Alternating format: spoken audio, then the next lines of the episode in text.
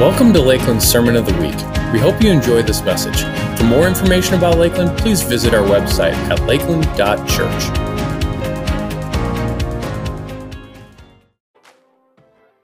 All right, all right. Good morning. I know some of you are clapping. Yay. Final message of the end. uh, this will be the final message. And so, actually, um, I, am doing something a little bit different today.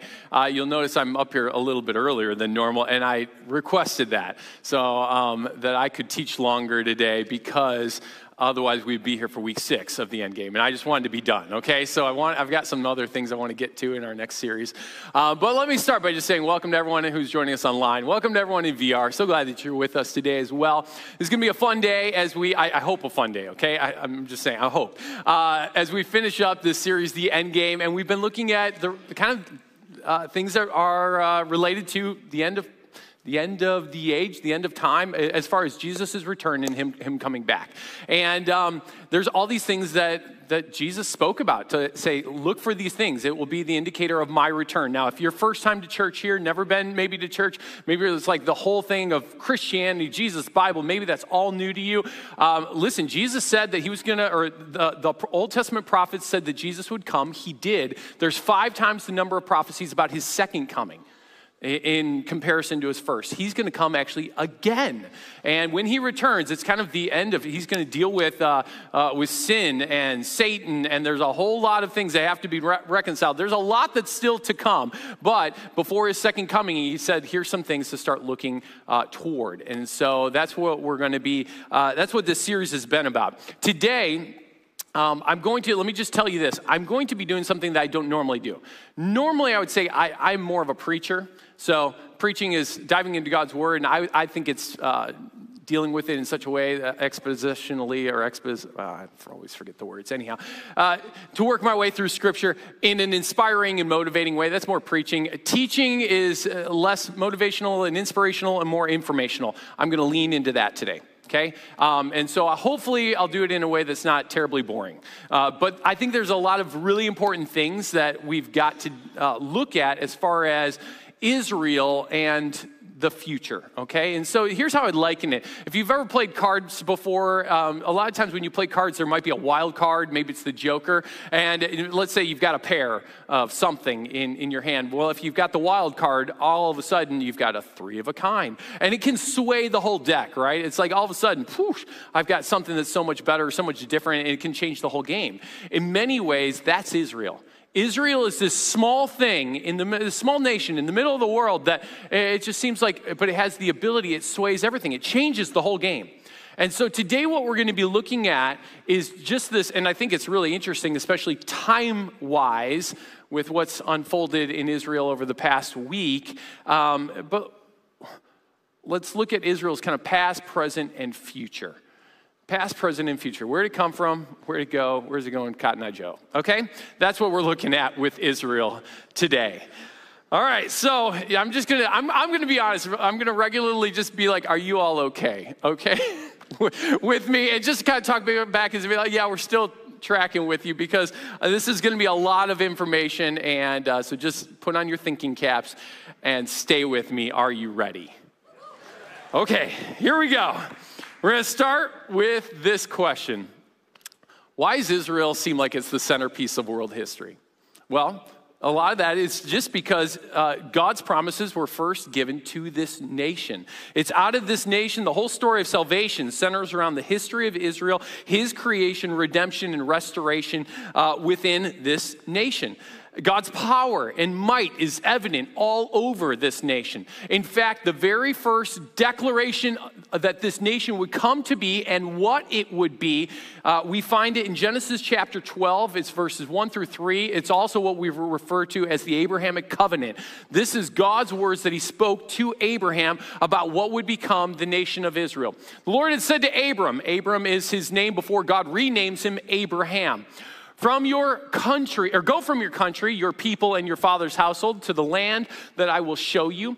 I will make you into a great nation, and I will bless you. I will make your name great, and you will be a blessing. I will bless those who bless you, and whoever curses you, I will curse. Let's just pause on that line for a, uh, a second. God's promises are yes and forever.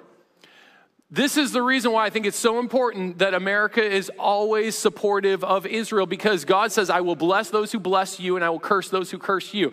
There's, here, here's the reality I do believe that there's such wickedness rampant all over America right now.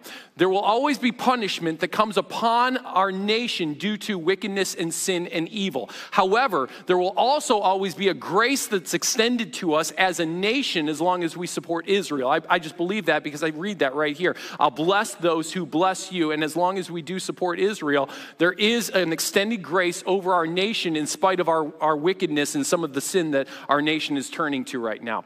And now look at what it says even at the very beginning here, at the Abrahamic covenant, when God speaks it, he starts leaning into the Messiah that's going to come out of this nation. And all peoples of the earth will be blessed through you. So it's not just that you're going to be a blessing upon your nation, it will be extended to all peoples in every nation. That comes through Christ. When Christ comes, he lays down his life on the cross for everyone, that that becomes an extended gr- gift to anyone who would want to receive that gift through faith by putting their faith in what Jesus Jesus did for them at the cross and not putting our faith in ourselves or our works, but what Jesus accomplished for us at the cross on behalf of our sin. And so this is this early declaration of what will come out of Abraham's descendants, that it will be the people of Israel. Okay, so this is the promise over the people. Why? What's up with the land specifically? Uh, uh, as far as this sliver of of land right in the middle of the Middle East? Well, Deuteronomy chapter 30, verse 3 through 5 describes what's going on there. Then the Lord your God will restore your fortunes and have compassion on you and gather you again from all the nations where he has scattered you even if you've been banished to the most distant land under the heavens, from there the Lord your God will gather you and bring you back. He will bring you to the land that belonged to your ancestors, and you will take possession of it. This is a declaration that basically is saying, listen, even if you uh, respond in wickedness and you get scattered to the farthest nations, which that will happen to the Israelites in the Old Testament, he's saying, I will gather you back to this land, which is the, Israel, the Israelites referred to at this time as the promised land, which is the, the state of and the Israel, the nation that it is today. That that's the land that the Lord is saying, I will always get you back to that land. So, what, so that's the land. What makes Jerusalem so important? It's interesting because even during the Middle Ages, some map makers placed Jerusalem as the exact center of the world. They would place it on a map with Jerusalem at the center. Well, the most obvious reason is that you've got Christians, Jews, and Muslims who all have their most holy sites and origins in this city. To the Jew, they are bound to this land uh, by the Abrahamic covenant. Uh, God said, Unto thy seed I will give you this land. They're also still in pursuit of the building of the third temple. We talked about that a couple weeks ago. They're going to do that, which, by the way, you might say, why are they so set on the building of the third temple and the reinstituting of the sacrifices in old, like Old Testament sacrificial system? The reason why is because Jews believe that when they reinstate that, it will actually hearken the Messiah. They, they rejected Jesus as the Messiah, but they they don't realize that, yes, the completion of the third temple will hearken the Messiah, it will hearken Christ back again. That they might actually be able to see him and realize he was the Messiah the first time and he's still there for them, longing for them to have relationship with him. Um, and, and so that is why they are so dead set on Jerusalem. That was the site, obviously, of the original temple. That's where they want it again. By the way, I mentioned, um, I think it was two weeks ago, the, the red heifer, which is an important aspect for them to be able to even start the sacrificial system. They have to have a, a, a pure and spotless red heifer. And I'd mentioned that it was 14 months away from the red heifer being ready to be you know, used to sanctify the priests. I was wrong on the dates, so I apologize. It's actually close, it's like eight months away. So it just means that it, within about eight months, they could be ready to reinstate the sacrificial system, which is their longing and is a part of end times prophecy.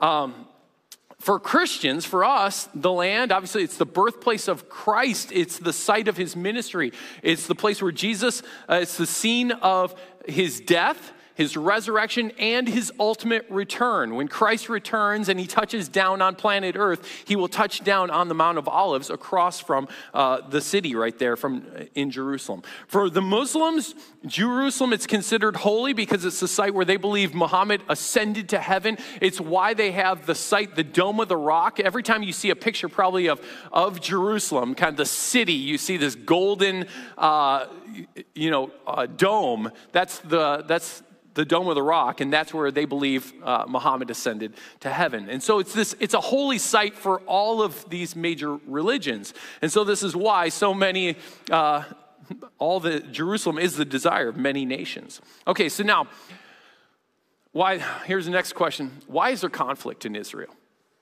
Why is there conflict? You you might say, well, because you know there's there's this conflict right now with Hamas and things like that. Uh, no, it's actually it goes so much further back than that. The conflict is, is biblical, actually. It, the conflict actually exists because of a declaration of a conflict that God said would exist between two brothers, between Isaac and Ishmael. Let me just set up kind of what was happening here. God said to Abraham in Genesis chapter 12, You will become a great nation. From you, you're all these children, and a nation will be born. And so what happened is, is Abraham was pretty old, and his wife Sarah was pretty old as well. And they were literally in their 90s, and Sarah's going, I don't know how in the world we're going to fulfill this promise that God has said, uh, from us a great nation will come when we're barren. And she's like, I'm too old to make babies. And so she tells Abraham, Sleep with my maidservant and produce a child through her that we can fulfill God's promise. So notice what it is. Let's try to fulfill God's promise through man's effort right? And so Abraham sleeps with Hagar, his, her maidservant, and out of Hagar, this is what happens. She becomes pregnant. Sarah is totally bitter that she actually becomes present or pregnant. And so she's Hagar's crying out to the Lord. And the angel of the Lord said to her, being Hagar, You're now pregnant, and you'll give birth to a son. You shall name him Ishmael for the Lord has heard of your misery. He will be a wild donkey of a man. His hand will be against everyone, and everyone's hand against him, and he will live in hostility toward all of his brothers. Now, it does go on to say, and he will become a great nation. So, out of Ishmael will become a great nation, but this will be the flavor of what always exists kind of buried within his people, is that there will be hostility toward others. So, who are and toward his brothers? So, who are his brothers? Well, his brother becomes Isaac. After Ishmael's uh, been born, God actually enables Sarah in her 90s to become pregnant. It's a miracle. And from that, she gives birth to Isaac. Isaac will give birth to Jacob. From Jacob will come 12 tribes, the 12 tribes of Israel. Well, out of Ishmael, also are 12 tribes. And notice what Genesis 25, verse 16 says about this. There were also, these were the sons of Ishmael. He describes them in the previous verses. And these are the names of the 12 tribal rulers according to their settlements and camps. Ishmael lived 137 years. He breathed his last and died, and he was gathered to his people. His descendants settled in the area from Havilah to Shur, near the eastern border of Egypt.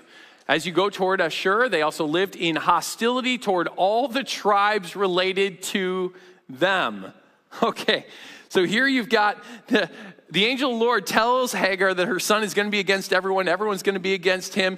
He also tells Hagar that he's going to live in close proximity to his kin, but always live in hostility toward them. And that's exactly what happens. The descendants of Ishmael, they actually become known as Arabs which just simply means nomads, but the descendants of, of Ishmael are Arabs. They ultimately become Palestinians that we know today. They live obviously throughout the, uh, the Middle East, but mostly in Lebanon, Palestine, Gaza Strip, uh, the Western Bank. They're all in that region, and uh, they are the descendants of Ishmael. Now, the big thing you need to know is that I, I'm not saying all Palestinians are bad. They're just not. But within the Palestinian people, there will always be what God said will exist within them. Kind of buried within them will be this hostility toward Isaac's descendants, toward his brother's descendants. And that's exactly what exists. Those terrorist cells that are living among them, they call themselves uh, Hamas, Hezbollah. They're, once again, that's not all Palestinians, but there are terrorist cells within the Palestinians that fulfill what God said would exist within the people of Ishmael. The war that we see in Israel is the continued conflict that God said would always exist between the descendants of these two brothers. That is what is going on. So it's kind of, it's, I'll just be honest, it's hard sometimes to know how to pray for the peace over Israel when you know God said there will always be this battle. Here's what I, I believe we should pray toward quick, quick conflict resolution, safety for sure over all the innocent Palestinians, and the grace of the Lord and the gospel of Jesus Christ to make it to everyone. That, that is what I pray toward in the midst of this um, conflict. And there's and more, but that's one uh, critical part. So there's this war between the descendants of these brothers. Are you guys all okay? Okay. There's also spiritual force and battle that is at work here.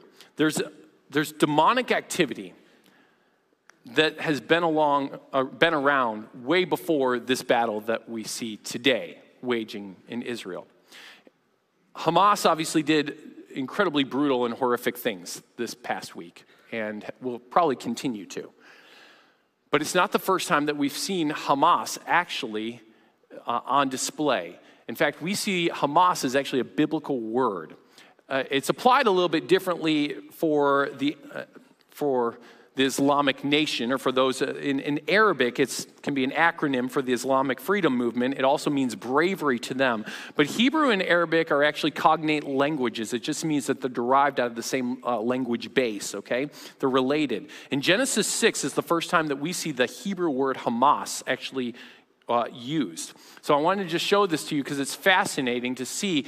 Um, as soon as you see it, you're going to be like, oh, I know where this is located or what's happening in Scripture. Genesis chapter 6, this is what it says. Now, the earth was corrupt in God's sight, and it was full of violence. Hebrew word is Hamas. It was full of Hamas. So God said to Noah, oh, I know what this is. I'm going to put an end to all the people, for the earth is filled with Hamas because of them. I'm surely going to destroy both them and the earth. This is not the first time that we've seen Hamas in existence in creation. Hamas violence has been around since the days of, of Noah. It's the first place that we see Hamas used in Scripture. Now, why does this matter? Because we've been talking about the end times, right, for the last uh, four weeks here, five weeks. Jesus said this last week when we were looking in, in uh, Matthew chapter 24. That whole chapter is about signs of the end. And I read this verse to you last week Matthew chapter 24, verse 37. As it was in the days of Noah, so it will be at the coming of the Son of Man. Jesus said these words. He goes, "Listen, there was something that was in that existed that was present in the days of Noah, and you should expect to see some of the similar things will be present near the coming of the Son of Man." I I just see it this way. There was a spiritual uh, dynamic that existed in the days of Noah. There was Hamas in the days of Noah. And Jesus says there will literally be that same level of Hamas, of evil and violence present in the last days. And we are seeing literally Hamas pour out that type of violence in Israel today. Additionally, this is so fascinating, so interesting. Are you aware that Hamas commander Mohammed Deif, he sent out a message to the entire Muslim population across the world, trying to call them into this war. And do you know what he was calling them into? He was calling them into this Al-Aqsa flood. That is what he titled the invasion, Al-Aqsa flood. Al-Aqsa means blessed, so he called it the blessed flood. The blessed flood. There's nothing blessed or beautiful about the flood in Noah's day, and yet that is what he titled it, as it was in the days of Noah. Is it possible that, whoa, he even titled something prophetically fulfilling a, de- a declaration that Jesus made? All right, I want to zoom back now kind of a 50,000 foot view of all this. While Hamas, it's a terrorist cell within Gaza, uh, there's really a bigger group that's at play here. They would, I would call them uh, kind of the, the tip of the spear, if you will, but there's kind of the head of the snake. And um, the head of the snake has always hated Jews. The head finds its way, its origins, all the way back in the book of Exodus. So check this out. In Exodus chapter 17, verse 14 through 16, it says this Then the Lord said to Moses, Write this on a scroll as something to be remembered and make sure that Joshua hears it, because I will completely blot out the name of Amalek. Everyone say Amalek. Amalek from under heaven. Next slide, I think. Is there one more slide? Yes.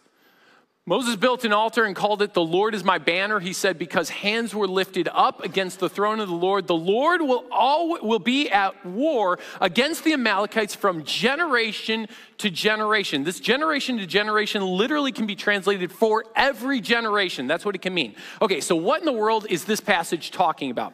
Maybe you don't re- remember this story, but this is the story where um, the, the Amalekites come on out and they war against Israel. Moses goes up on a nearby mountain and he holds the staff of the Lord, the, the staff that was used to part the Red Sea that led the people into the promised land. He uses that and he holds it above his, his head. As long as it's held above his head, the Israelites are winning and defeating the Amalekites. As soon as his arms would grow tired and start to drop down, they would start to lose. So Moses sits down, and Aaron and Hur, these two kind of right and left hand man, hold up his arms until they defeat the Amalekites that day. Okay, so that's the battle that, uh, that they're referring to. Now, what makes this interesting, it's the style of warfare that Amalekite or that Amalek does here that makes God say, I'm going to be at war against the Amalekites for every generation. So, in the book of Deuteronomy, it captures that that battle from a different perspective. It tells us a little bit about what the Amalekites were doing. Deuteronomy 25, verse 17 through 18.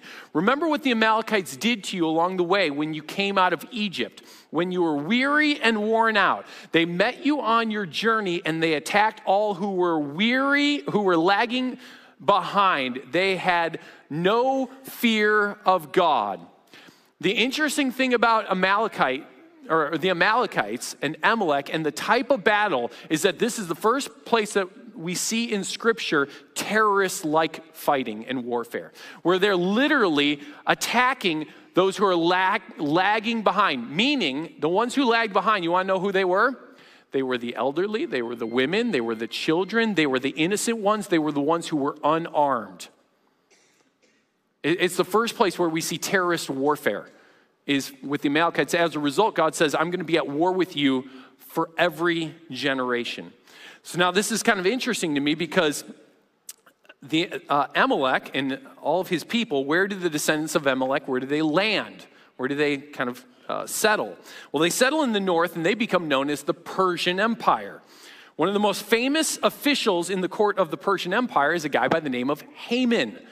Okay, so let's Talk about Haman a little bit. Haman's a guy, he becomes the right hand man to King Xerxes.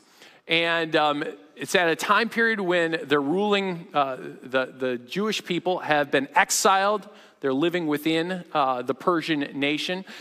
And uh, this guy by the name of Haman, he's a right hand man to the king, he gets miffed. He gets ticked off by this guy by the name of Mordecai. Mordecai is a scribe and he's a Jew and he ticks off Haman. So Haman goes to the king and says, I want the king to pass a decree. And here's going to be the decree that on a certain day of the month, eh, like next month, uh, we're going to annihilate and kill all Jews. And this is what it says in Esther chapter 3, verse 6. Instead, Haman looked for a way to destroy all of Mordecai's people, the Jews, throughout the whole kingdom of Xerxes. And if you read that entire book uh, of Esther, you just discover that Esther goes to the king and really saves the people of, of Israel, the whole nation. But here's what I think is interesting is that you've got Amalek, who's the first to demonstrate terrorist warfare toward the Jewish nation. He settles in Persia, and out of that nation comes a guy by the name of Haman, and Haman's the first to ever suggest genocide over the people of nation, or uh, the people of Israel. So, who's modern day Persia? Well, modern day Persia is Iran. Kind of interesting because I believe that there's still that there's demonic spiritual rule and influence that can actually exist over regions. In fact, the one specific demonic stronghold, uh, demonic really uh, presence and stronghold over a region that we see in all of Scripture is actually found in Daniel chapter 10, and notice where the stronghold exists. This is Daniel chapter 10, and it's Gabriel, the angel Gabriel, who's trying to deliver a message to Daniel. And he says this For 21 days, the spirit prince of the kingdom of Persia, that's a demonic spirit who ruled over the region of Persia, blocked my way. Then Malachi, one of the archangels, came to help me, and I left him there with the spirit prince of the kingdom of Persia. The only demonic stronghold ever named by name in Scripture ruled over this region of Persia, which is modern day Iran. And of course, we know that Hamas and Hezbollah, they really, they're, they're terrorist cells, but they're really pawns of Iran. Iran's greatest chant that we hear uh, on the news is death to Israel. Isn't that interesting? Death to the United States. Now, before you jump all over Iran, Hamas, or Hezbollah, and you're like, oh, they're just horrible people and they're the worst people uh, on the planet, here's what you need to know is that God is stronger than any demonic stronghold that could possibly exist. And in spite of the fact that it's nearly impossible to get missionaries into Iran, that doesn't stop God. You, you, may not know this, but Iran is probably the fastest growing underground church movement in the world right now. More people are coming to Christ in this kind of underground church movement in Iran. You might say, How in the world is it happening? This is absolutely bizarre. The number one way that people are coming to Christ uh, is Jesus is showing up to them in dreams. He's literally showing up to them in dreams and saying, I am the Messiah, I'm the one that you're persecuting, turn to me. And they are. In fact, the greatest underground church movement. This is unbelievable. It's being led by women in Iran. It's, it's awesome. And I think about Acts chapter 2, verse 17, that says, In the last days, God says, I'll pour out my spirit on all people. Young, your sons and daughters will prophesy, your young men will see visions, old men will dream dreams. Isn't that sweet? The point is, I, I, think it's impossible to read scriptures without seeing how the events of today are connected to all the spiritual dynamics of history. And that's a lot of, of Israel's past, but now I want to tie some things into Israel's future. You guys doing okay? Okay. Whew, here we go. All right, because we're like one third of the way in. no, I, am not. I'll get there fast. I'm joking. I'm totally joking. Some of you are like, oh no. I'm going to get there. Okay, so we may or may not see some of these things I'm going to talk about, all depending on uh, if or when the rapture could take place in the end times. Uh, but here's some things that will happen, okay? Matthew chapter 24, verse 14. I read this to you a couple weeks ago. This is what Jesus says. And this gospel of the kingdom will be preached to the whole world as a testimony to all nations, and then the end will come. Christ will not return until the gospel makes it to the ends of the earth. Acts chapter 1, verse 8, and you will be my witnesses to Jerusalem, Judea, to Samaria, and then to the ends of the earth. The gospel, the good news, has to make it to the ends of the earth, to every nation, tribe, tongue, language, etc. We, are, we know that we're about 200 people groups away from completing that, uh, which, quite frankly, we could uh, as far as translating the Bible and getting, getting it in there, and we could see that completed pretty quickly. So when you see, now notice this is, this is, the next verse. This is verse 15, okay? This is Jesus' words. He says, So when you see standing in the holy place the abomination that causes desolation spoken of through the prophet Daniel, let the reader understand. And I know everyone's like, What? All right. So I didn't read this verse a couple weeks ago because I was like, I don't have time to unpack that thing. So I skipped it. So we're coming back today so that we can unpack it because this is so important. Because he says the gospel is going to go to the whole world, then the end will come, and then here's something that you need to look for when you see standing in the holy place the abomination that causes desolation spoken through the prophet Daniel. What's Jesus referring to? Because we better figure that out. So let's go to Daniel and find out what Jesus was quoting and what he was talking about. Here's Daniel chapter 9, verse 27. He will confirm a covenant with many for one seven in the middle of the seven, he will put an end to the sacrifice and offering, and at the temple, he'll set up an abomination that causes desolation until the end that is decreed is poured out on him. Clear? No. Everyone's like, what are you talking about? Okay, that's what Jesus was referring to. Okay, so we better figure out what in the world Daniel was talking about here. So, to put this together, we're going to go back four verses and look at kind of what Daniel was talking about. Daniel chapter 9, verse 23. As soon as you began to pray, Daniel's praying, the Lord's going to send him a message. A word went out, which I have come to tell you. This is Gabriel the angel is delivering a message to Daniel. For you are highly esteemed. Therefore, consider the word and understand the vision. So he's going to give him a vision. Here it is. 77s are decreed for your people and your holy city. Okay, Whatever these 77s are, I'm going to talk about that in just a minute. It is decreed for your people, so the people of Israel and your holy city, so Jerusalem. So this is a prophecy that's specific for the Israelites and for the, the city of Jerusalem, okay? Here's what needs to happen to finish transgressions, to put an end to sin, to atone for wickedness, to bring in everlasting righteousness, to seal up visions and prophecies, and to anoint the most holy place. Now, it listed six things there that are going to be accomplished. In those, some, of the, some things were already accomplished at Christ's death on the cross, and some are yet to be accomplished. So, for example, to atone for wickedness. Christ's death did that. He paid and he atoned for all of sin. But uh, as far as uh, bringing in everlasting righteousness, that is yet to be seen. We haven't, we haven't seen that fulfilled. So, 77s are decreed. What are 77s? Well, almost all Bible scholars agree that the sevens are seven year periods of time.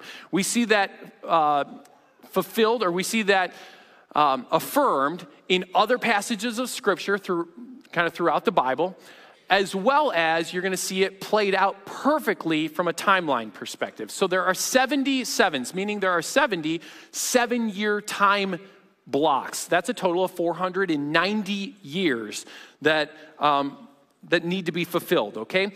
They're to be broken up into three different blocks of time, three different segments. Okay, so very next verse says this Know and understand this. From the time the word goes out to restore and rebuild Jerusalem until the anointed one, the ruler, comes, there will be seven sevens, that's one time block, and there will be seven or 62 sevens, that's a second time block. It will rebuild with streets and uh, it will rebuild with streets and a trench, but in times of trouble. Okay, so what's he talking about here? From the time the word goes out to restore and rebuild Jerusalem, that's a very specific moment in time.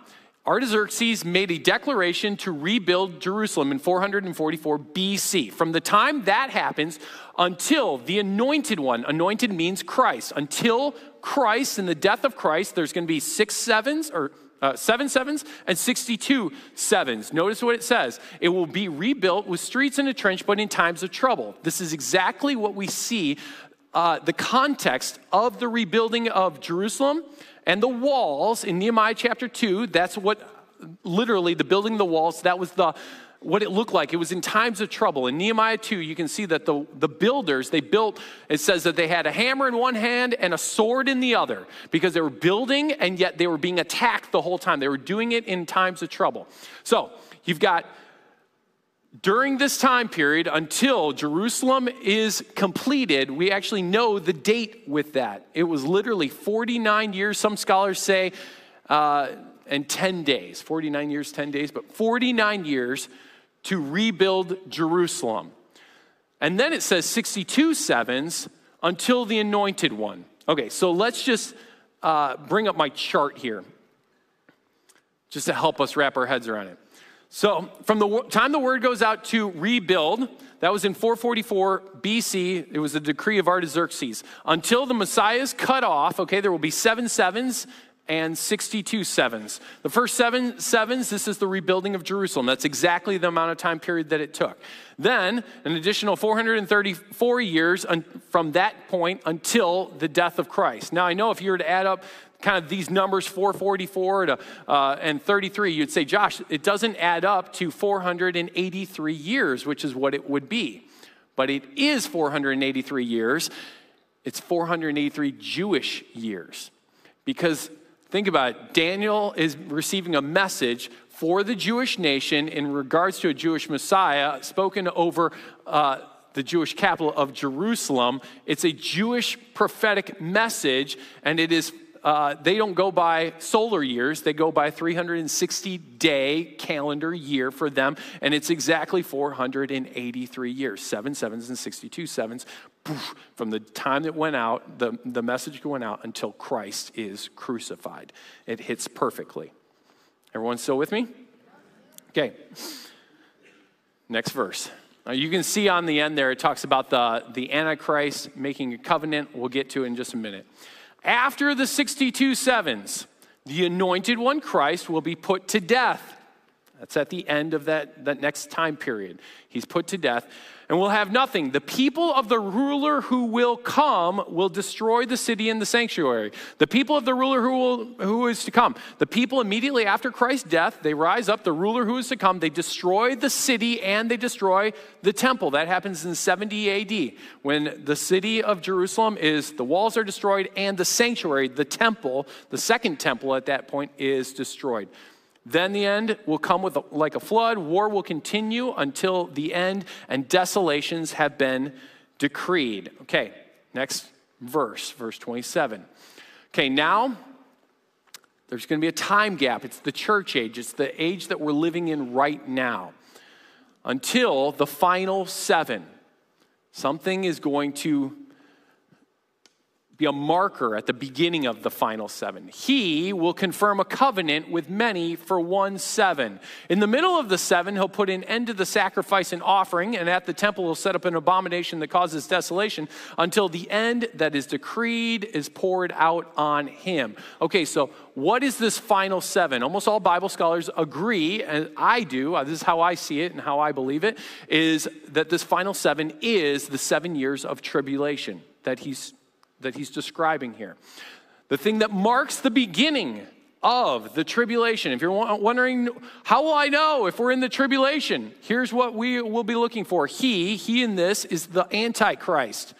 He will help to broker a deal and confirm a covenant. It will be some type of peace treaty, an accord uh, with Israel and many, many nations will come together for, and they'll make a seven year peace treaty or accord. In the middle of the seven, he'll put an end to the sacrifice and offering. So during the tribulation, there will be the third temple will be established. The the Old Testament sacrificial system will be instated, sacrifices and offering, but halfway through, he's going to break that covenant, or he'll break his treaty and he's going to do something. He's going to set up an abomination that causes desolation. What is that? Um, we don't know exactly, but we believe, uh, based on if you read Revelation chapter 13 and some other passages, that it's likely some type of icon, idol, statue, something that uh, the Antichrist is going to force everyone to worship. And it will be in his image to basically worship him. It will be somewhere in the middle that he'll put an end to the sacrifices and offerings. So let's go back to that, um, that slide. So the Antichrist will make a covenant with the Jews and many nations for a seven year period of time. Somewhere in the middle there, he's going to break, halfway through, he's going to break the covenant and break, break that treaty, and he'll set up the abomination that causes desolation, some type of statue, icon, image in his image, and basically say, You must worship me at that point. Second Thessalonians talks about it. Let's go to that passage. It says this concerning the coming of our Lord Jesus Christ and our being gathered to him, don't let anyone deceive you in any way, for the day will, will not uh, for the day will not come until the rebellion occurs and the man of lawlessness, that's the Antichrist, is revealed, the man doomed to destruction he will oppose and will exalt himself over everything that is called God or his worship. So he sets him up, himself up in God's temple, proclaiming himself to be God. He'll be in the temple, he'll stop the Jewish sacrificial system, and he's going to declare himself God, setting up the abomination of desolation, whatever that icon, that image is, to worship him. Daniel asked this question at the, at the very end of, of the book of Daniel, Daniel chapter 12. He asked this How long will it be before these astonishing things are fulfilled. Notice what the angel replies to him it will be for a time, times, and half, half a time. that's weird. But a time, a year, times, and a half a time, three and a half years. When the power of the holy people has been finally broken, all these things will be completed. I heard, but I did not understand. So I asked my Lord, What will the outcome of all this be? He replies, Go your way, Daniel, because the words are rolled up and sealed until the time of the end. Many will be purified, made spotless, and refined, but the wicked will continue to be wicked. None of the wicked will understand, but those who are wise will understand. From the time that the daily sacrifice is abolished and the abomination that causes desolation is set up, there will be 1,290 days. That's three and a half years. Exactly. So, why do I walk us through all this? well, because one of the things that we will be looking for to be the indicator of nearing the end uh, and the return of Christ and the tribulation and all that is there is going to be great conflict in Israel. Crazy. right? There will. There will be great conflict in Israel. It will be the greatest conflict that has ever existed or that uh, has ever been experienced, which will bring about a seven year covenant or treaty or accord of some sort. Now, it doesn't mean that there will be peace on earth. That's not going to be it at all. In fact, there will continue to be great conflict, but Israel will make a treaty with many, with a group of nations that will basically align with them um, for that seven year period of time. I found this to be fascinating, especially in light of some recent events that just took place. Three weeks ago, Benjamin uh, oh man, Netanyahu, the prime minister of, of Israel, at the UN General Conference, he was showing this to everyone. Notice if you can see it, it's uh, what he held up was a map titled The New Middle East. It was his proposal and their hopes for Israel to be aligned with, and as you can see it, Egypt, Sudan, Saudi Arabia, uh, Bahrain, Jordan, all, all, these nations. Notice who's not included? Well, Syria, uh, Iraq, Iran, Afghanistan. But he was saying this. Now, this shook the national kind of uh, news because everyone was like, this is impossible. And yet, what it was revealing was that Israel is, was further along in terms of talking with peace, peace treaties and deals with neighboring nations that 10 years ago seemed impossible. Now, I don't know where it all lands today, especially in light of the war breaking out, but what is fascinating is what it reveals is that those type of conversations were already in the works. There will be some type of treaty brokered by someone, the Antichrist, for a seven year period of time with many nations. Fascinating. All right. Hey, we did it. We made it through. 45 minutes, I did it. Like, that's like big deal. All right, so what does this all mean for us? So I want to go back. I'm just going to end with one passage, uh, 2 Peter 3 9. I read this to you last week, but here's the deal. look at this. The Lord's not slow in keeping his promises. Some understand slowness. This whole chapter's about his return. He's not slow in coming back. What's he doing? Instead, he's patient with you. Why is he not yet here? Because he doesn't want anyone to perish, but everyone to come to repentance. His heart is that people would return to him and put their faith in Jesus Christ. That is his longing. If there's anything that is kind of keeping Christ from returning, it's because he's going, I want to allow enough time for people to repent and turn to me. Now, notice what it says. What does this mean for us? Listen up, listen up. What kind of people should we ought to be? Well, we ought to live holy and godly lives as you look forward to the day of God. That's His returning. And speed its coming. This is one of the most fascinating lines in all of Scripture. Are you aware that how we live can actually speed the coming of Christ? Is it possible that if we're not doing this thing, living holy and godly lives, if the church would actually step into the holy, holy means set apart. Your life has been set apart for Him, to live for Him in the days that we have, to literally live in such a way that other people would be attracted to the gospel work, the work of Jesus Christ that He's done in our lives, that it could be true in their lives as well. And that when we live that way, it actually can speed His coming. Isn't that mind blowing? Why don't you stand? Let me close this here in prayer.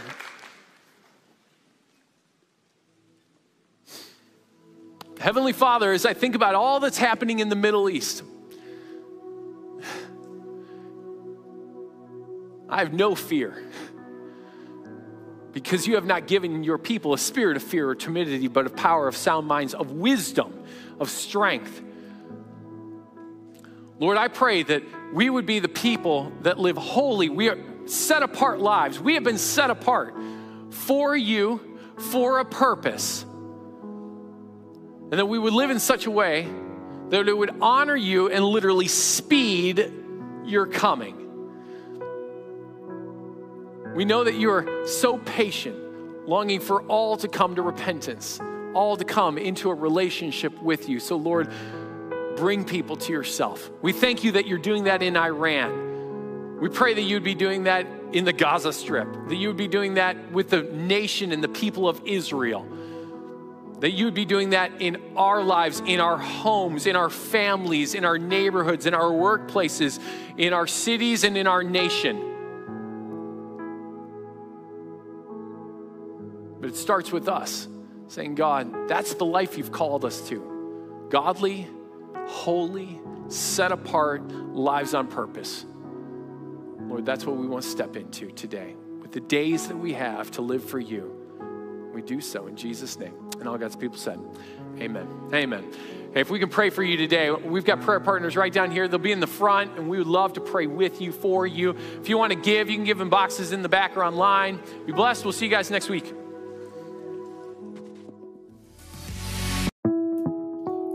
Thanks for listening to the Sermon of the Week. If you'd like to partner with Lakeland in helping people follow Jesus, be changed by Jesus, and commit their lives to the mission of Jesus, you can contribute to the mission by visiting lakeland.church forward slash give.